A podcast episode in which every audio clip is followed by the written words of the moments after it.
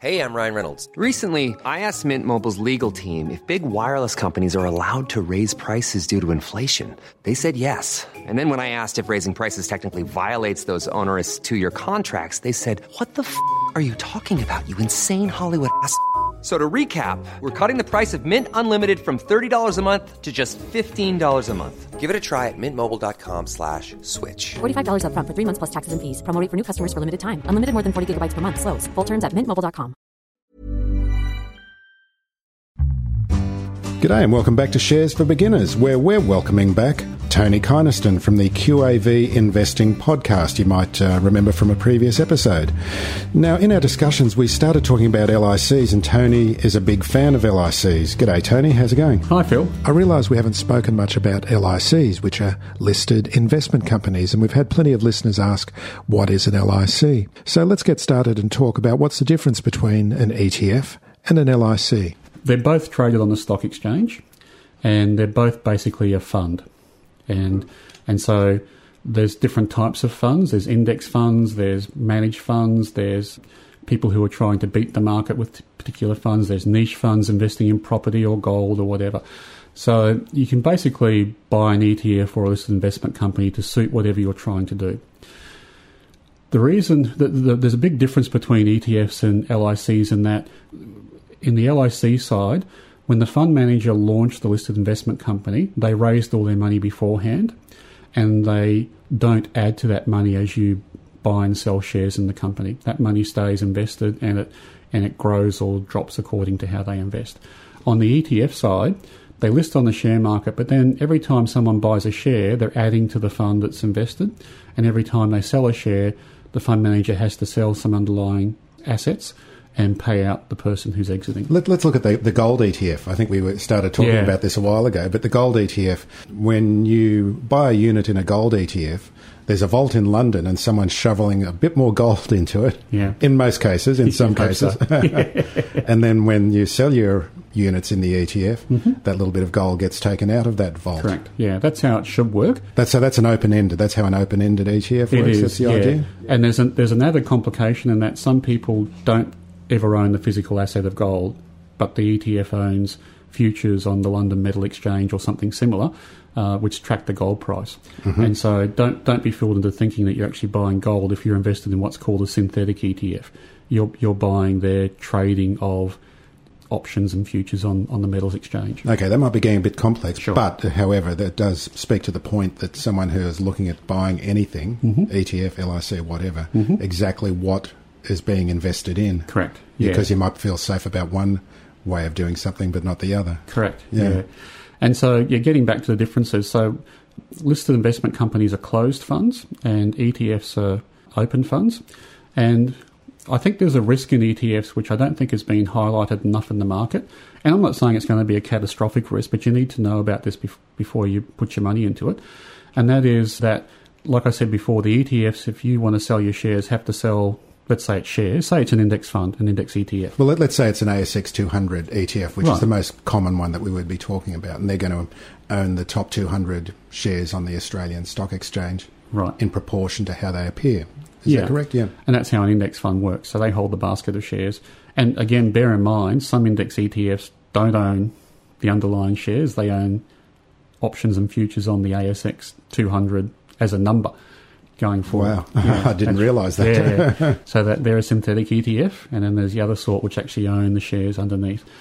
And I think the risk in that kind of structure is that it's great when it's going up because if I if I buy a share in that ASX 200 ETF, they'll trot off and buy some shares in BHP and they'll buy Some shares in and- Rio and banks, and that, that's how they use my money.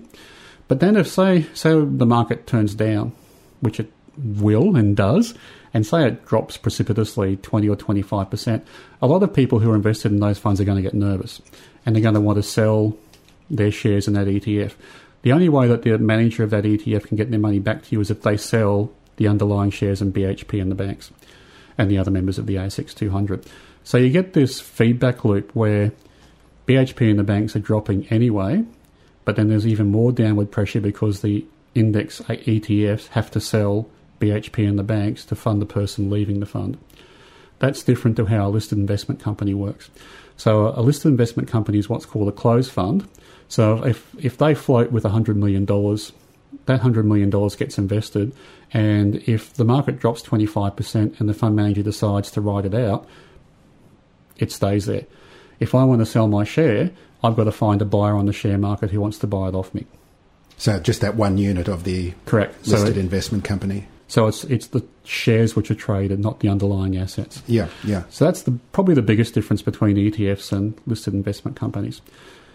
There is another dimension to listed investment companies which occurs because of that nature, and that is that I can buy shares in the LIC for more or less than what the underlying fund is worth. And that gets reported every month on the ASX. All the, all the listed investment companies have to tell the ASX what their NTA, their net tangible assets are, which is basically what the value of all their investments is worth.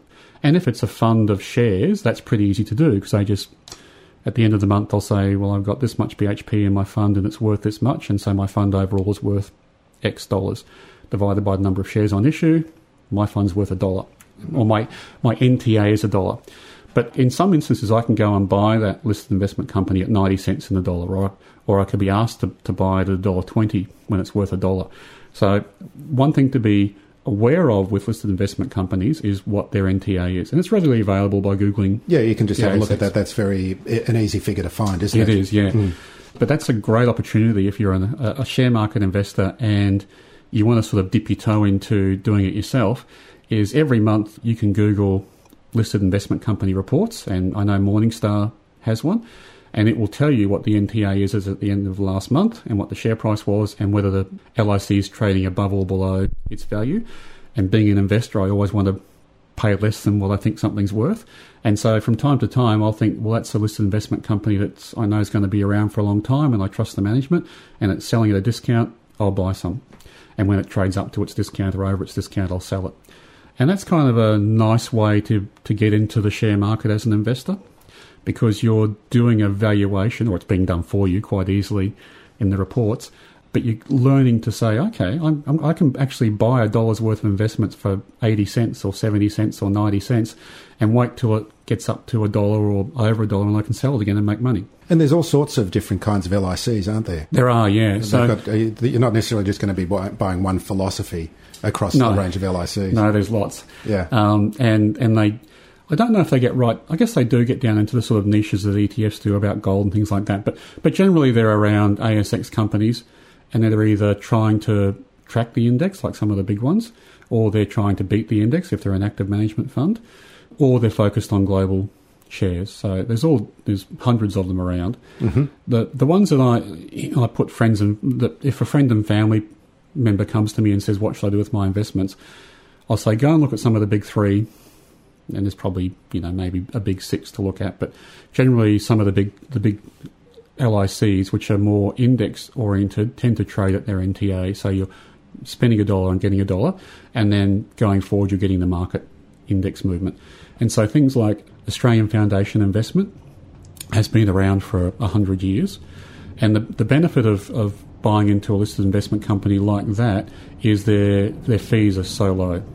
They they don't they don't call them fees because they don't charge fees. They call it the management expense ratio, which is the MER, which is the cost of running the fund, and that I think it's around like 0.15 of a percent at the moment.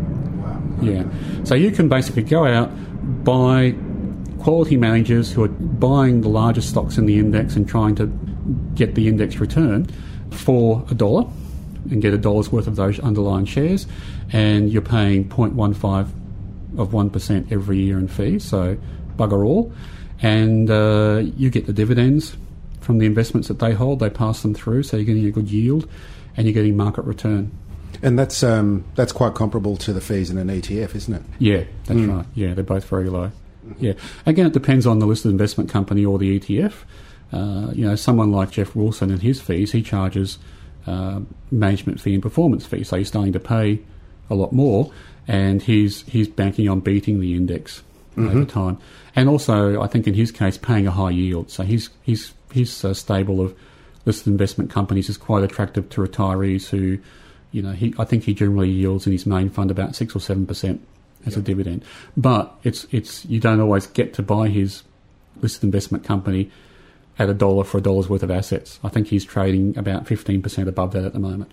But there's been times when I bought his, his uh, listed investment companies when they were trading at 70 cents in the dollar for their assets, like after the GFC. And then you just wait for it to regression to the mean, we call it. So you wait for the, the investors to get confident again and to buy that uh, listed investment company, and eventually the share price gets back up to the, the net tangible asset position. So, how does it um, fit into your QAV, QAV philosophy? It doesn't.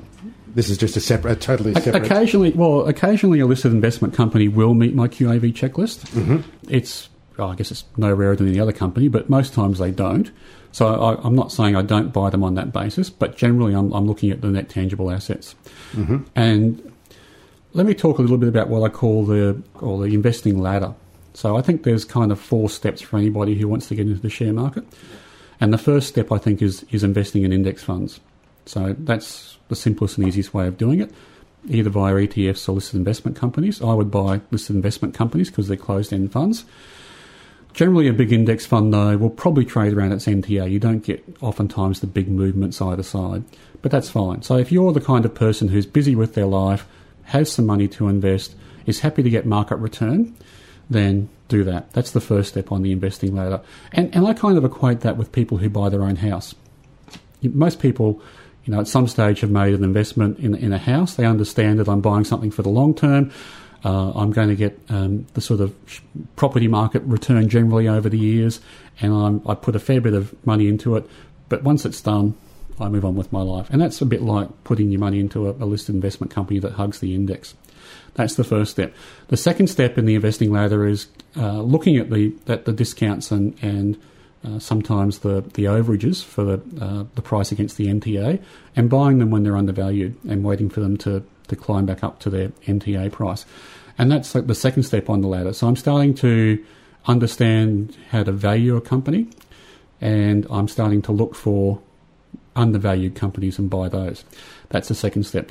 The third step, and again, if you were doing that, I'd stick to the larger index known funds because sometimes ETFs and, and listed investment companies can trade at a discount for a very good reason. You know, they might be shorting the market at the wrong time, for example. And so the, the reason they're trading below their NTA is that people think their assets are going to go down. So stick with the big the big ones. And and again, the the the Morningstar listed investment company report lists the market capitalisation of all the listed investment companies in it, and you can see what the big ones are. The third step is to realise that if I'm buying an index fund, I'm basically only buying about 20 or 30 stocks on the share market.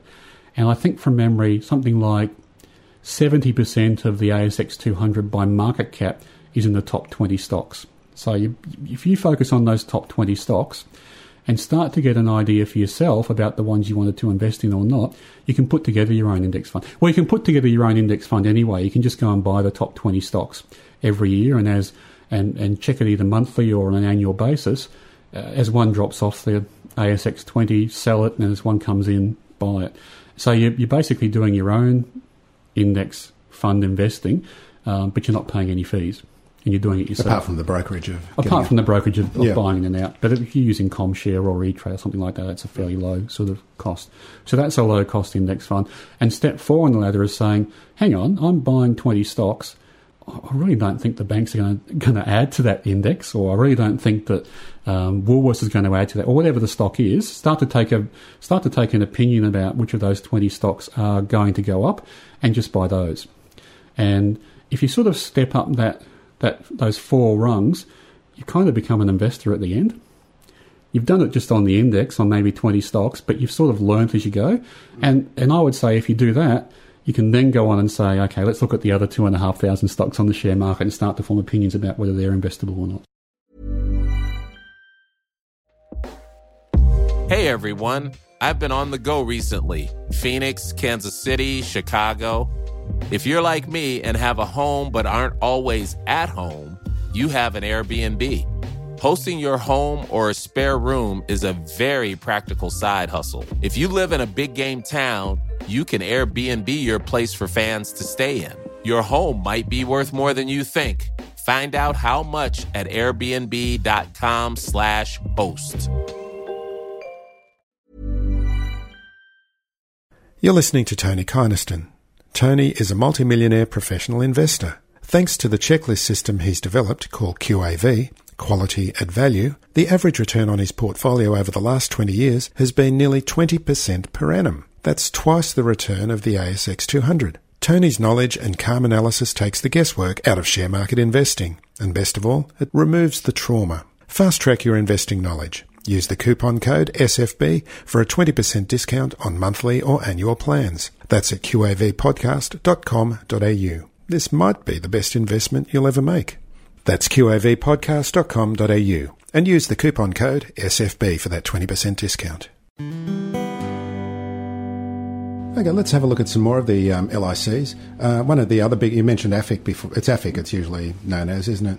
Yeah, AF, AFI is the code, and Yeah. AFIC is the name, Australian Foundation Investment. And that's Company. very much a, it's a, an, a, it's an old LIC, and lots Yeah. of um, lots of retirees have depended on it for a Oh long time. yeah, and- that's right. Yeah. It's been around. It may have been around for as long as the stock market. It's been around Yep. for a long time, and it used to be associated with a stockbroking firm called JB Were. Mm-hmm. I don't know if I think JB Were was bought out by National Bank or something a while ago, but basically the board of of Australian Foundation Investmenters is blue chip.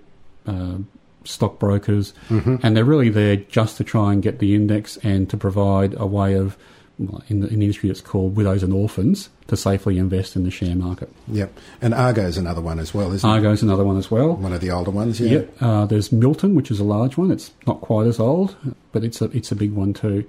And they all they do slightly different things. Some some of them will try and gain a slight advantage over the index. They might write some options um, to try and boost their returns, but mostly those big ones will try and keep a portfolio which equates to the the, the largest stocks on the market. So we, have, we haven't really covered options on uh, the podcast. No. I think what they do, and, and I, I really am speaking from ignorance here. Yeah. I think what they do, what some of them do, is they'd say, "Well, look, we've we've invested in the underlying shares in the ASX 200. Let's also buy some options about the share market going up, and and make and some options about the share market going down as a bit of a hedge to that larger portfolio."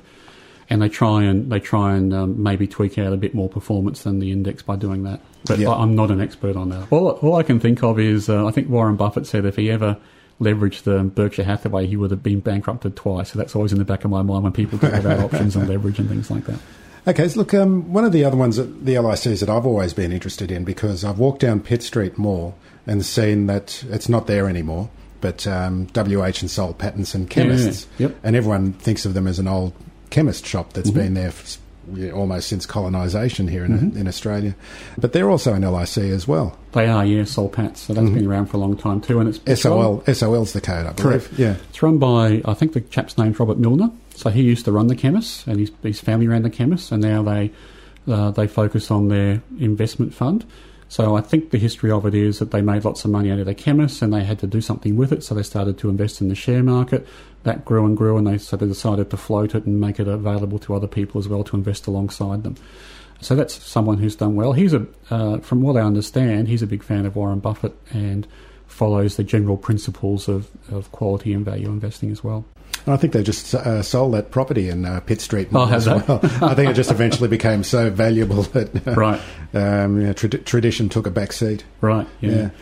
yeah. I'm not that familiar with Soul Pattinson. I'm yeah, sorry. I think I just think for, from memory that they um, they own a large holding in uh, TPG, so they've got tele- telecommunications and Whitehaven Coal. I believe they're coal Mm-hmm. Yeah, investors as they, well. They were co- they are coal investors because I know that one of their biggest shareholdings was spun out and it's called New Hope Coal, mm-hmm. Um, and and uh, that's now listed separately on the stock market. Oh, it's New Hope. It's not Whitehaven. Yes, New Hope. That's right. Yeah. yeah. Okay. Yeah. yeah.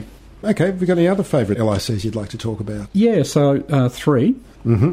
We spoke about Wilson Asset Management before, so that's Geoff Wilson's core offering, uh, and again, he's he's trying to buy undervalued stocks.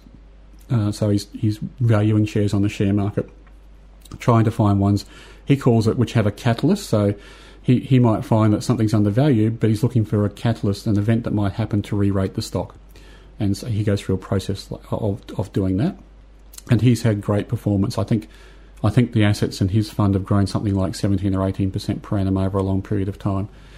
And it was, it was funny. I remember buying into Wilson Asset Management uh, twenty years ago or more, and he's always been great at his communications. And he came down to Melbourne, where I used to live, And uh, the AGM, I think there was like ten of us there, and he he spoke to us. And uh, when you and I last met, I was going to the Wilson Asset Management AGM at the Westin in Sydney, and there was like I'd say over a thousand people there, probably two thousand people there. So it's just grown and grown and grown over the years. So there's Wilson Asset Management, and again, I'd be paying very careful attention to its discount or overage to its net, net, tangible asset before I invested in that.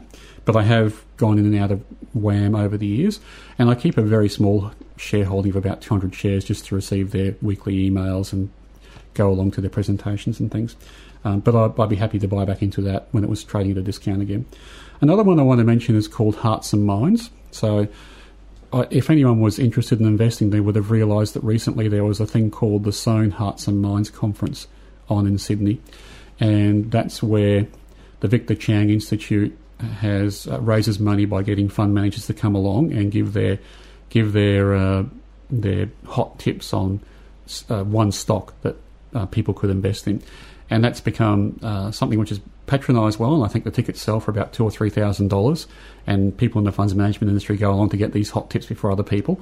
But in the last year or two, uh, someone set up a fund, a listed investment company, to take these tips and invest in it. And some of them are around the world, and some of them are local, and some of them are shorts, and some of them are buys. Uh, and have this listed investment company hold those tips until the next conference. And so that's that's one again that. Um, and uh, I think I believe it's a charity as well. A lot of their uh, the fees go into charities. Correct. Is that correct? That's yeah. right. Yeah, yeah, yeah, yeah. And and that kind of leads into the third one, which is um, the code is FGX, and it's another one offered by Geoff Wilson, but it's called the, the Future Generation Fund. And that's where he has uh, adopted the same methodology that he normally adopts in his other funds, but he gets fund managers to come in and donate their fees to charity. So uh, there's no performance fees on that fund. It all gets donated to charity, and, and they've raised millions of dollars over the years for charity by doing that, uh, as well as having, having a well performing listed investment company. Do you have any thoughts about ethical investment? It's something that people are so interested in these days. It is, yeah. And, and again, it comes down to style. So, years ago, my stockbroker said to me, I love ethical investing because I can take out the four or five bad stocks on the share market and basically have an index fund and charge twice the fees. So, so, and that's very unethical, so you've got to be always careful about these things. Um, but again, and I think uh, with ethical investing, you've got to dive into it a bit and see what kind of fund it is because there's negative screens and positive screens. So there's negative screens which are like, well, we just we just won't invest in companies that do what we think are unethical things, but we'll invest in the rest of the market. And there's positive screens where the fund is set up just to invest in things which are doing good in terms of ethical standards, whether it's uh, environmental or whatever else. Um, you know, maybe they're uh, medical research, for example, or something. So there's two two different types there. Um, I'm agnostic because as an investor, I'm again I'm saying, well, is that is that fund worth investing in? Is it trading at less than its net tangible assets, or is the fund going to come through my checklist score and be something that I'm, I'm prepared to invest in? So I don't tend to invest in them, but I'm not saying I wouldn't, and mm-hmm. I'm not mm-hmm. saying people shouldn't, but they just got to keep their eyes open. It's an ex- for you. It's an extra level of complexity, I guess. Well, yes and no. It's um, it's an extra level of fees. So there's always that. Yeah. Uh, and if you think about it, um, somebody who's doing a positive screen is spending a lot of time and effort investigating companies, so they're going to charge a fee for that, which is quite valid. And if that's your thing, pay the fees. But as an investor, uh, I'd rather not pay the fees and do it myself. Mm. So again, I, I could put together a portfolio for myself, which only invested in things like wind energy and uh, medical research and all those kinds of things.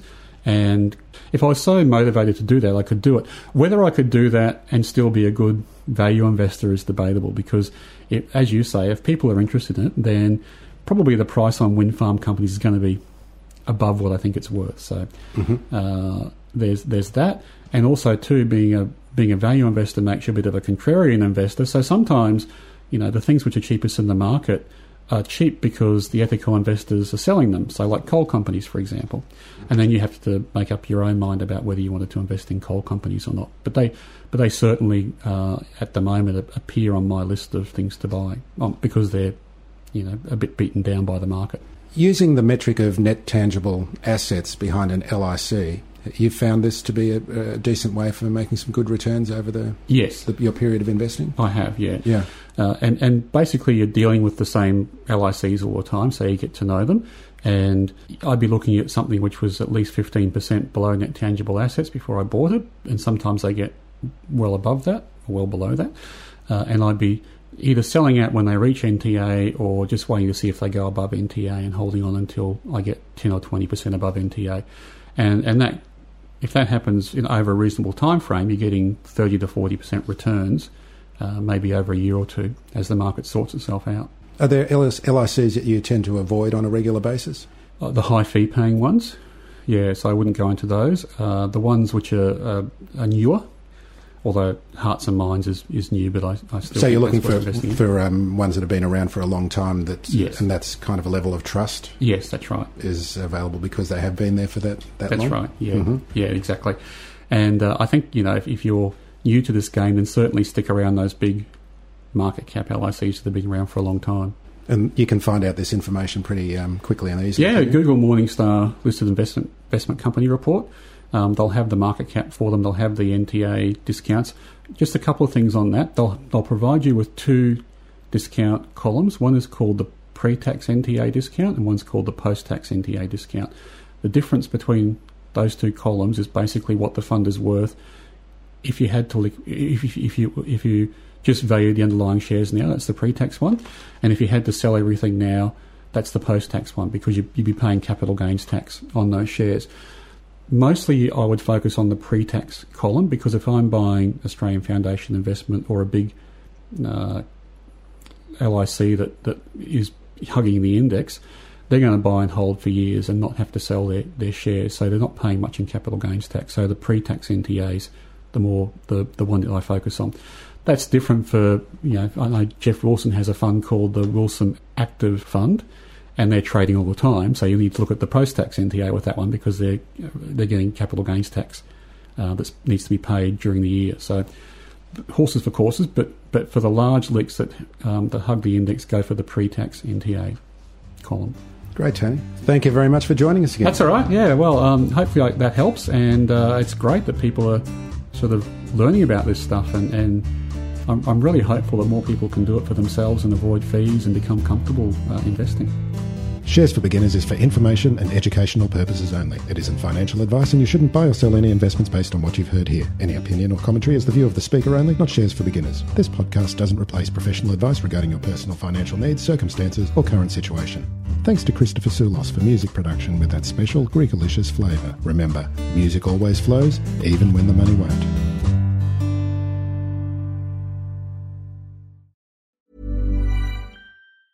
Tired of ads barging into your favorite news podcasts? Good news. Ad-free listening is available on Amazon Music for all the music plus top podcasts included with your Prime membership. Stay up to date on everything newsworthy by downloading the Amazon Music app for free or go to amazon.com slash news ad free.